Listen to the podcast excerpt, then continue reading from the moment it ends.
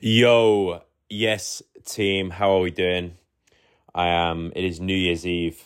I'm in the studio and I'm feeling good. I'm feeling fully rested and have had, to be fair, got to the end of the year ill, immediately ill, Christmas period, ill straight away. And I think it was my body saying to me, look, you just need to stop, rest fully and recover.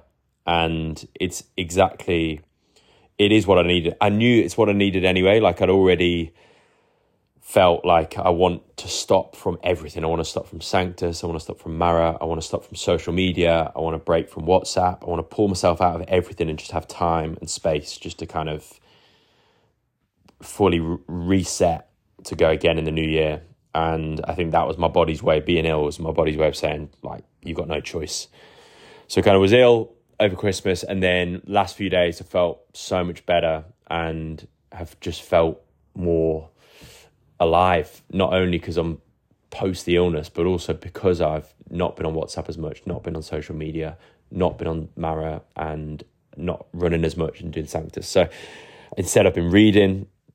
Um, I spent a few days just completely doing nothing I've been writing down my thoughts in my notepad and my intentions for next year and my learnings from this year, and spent time with family, spent time with Han, and it's just been what I've needed. And it's funny at the I spent some time earlier this year looking at rest and recovery around running fitness because I think one of the fears that I have that holds me back from stopping more often is the fear of what I'll lose. So especially for running, running's such a perfect analogy because often, you know, loads of runs you go out because you want to, because you enjoy it. And then there's other times when you kind of go out out of fear that if you don't, you're going to lose out on the fitness that you've built up over the year.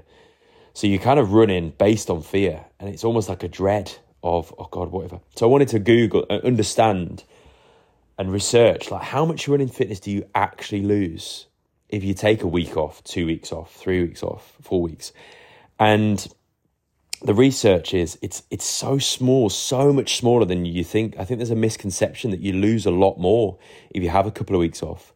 And the stats are if you have a week off, you lose nothing. Two weeks off, you lose, I think one to two weeks off is 0.6% loss in fitness. And four weeks is like less than 10%. It's like 6.7% on average. And it takes three months to fully detrain and completely be at ground zero. So just knowing those stats has allowed me to be like, do you know what? I can have a couple of weeks off here and there when I need them, when I need to reset. And I really will lose negligible, minimal percentages of fitness. And yeah, it's just given me permission and allowed me to say to myself, take time off and fully recover. Allow your body the time it needs to to reset and your mind as well. And I think that analogy can be used, and I need to use it in my life as well. Sometimes, for example, social media is a good one. You know, I'll think about what I've been creating, what I've been doing, what the momentum I've built, and then the thought of like maybe not posting something for a couple of weeks. There's a fear of like, oh God, I'm going to miss out on all of that work I've done. But I genuinely believe the statistics and the research behind that would show that the two weeks you take off and the boost and benefit you get from that physically and mentally versus the actual perceived loss that you fear, that there will be zero and negligible actual loss and there'll be a huge gain and benefit in the mental and physical upside that you gain from the rest and recovery. And whether it's social media, whether it's WhatsApp, whether it's alcohol, whether it's running, whether it's work, whatever that is to you, I would just encourage you to actually reflect on what will you what will actually be lost if you take time out. And then when you choose to take time out, fully allow yourself and accept a, a, an actual reset and time out. Um, try and allow, yeah, more than you typically would. Um, not just a half day or a day, a couple of weeks, a week where you can to fully detach and start again. Um, because I think the feeling that you get, whilst I think it takes time for your body to kind of adjust, and you need to give it space and you need to give your mind space. So that's what's worked for me this Christmas, and I'm gonna take. It's it's one of my intentions for the new year and for 2023 to really build that in.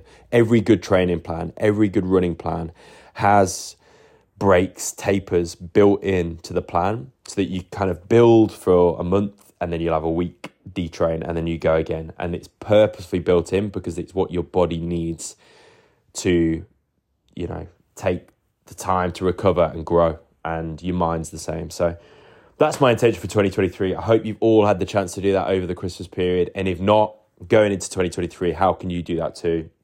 Have a great New Year's. I'll see you tomorrow in 2023. And uh, yeah, let's have a good one. Nice one, team. Thanks for listening and see you in 2023. Boom.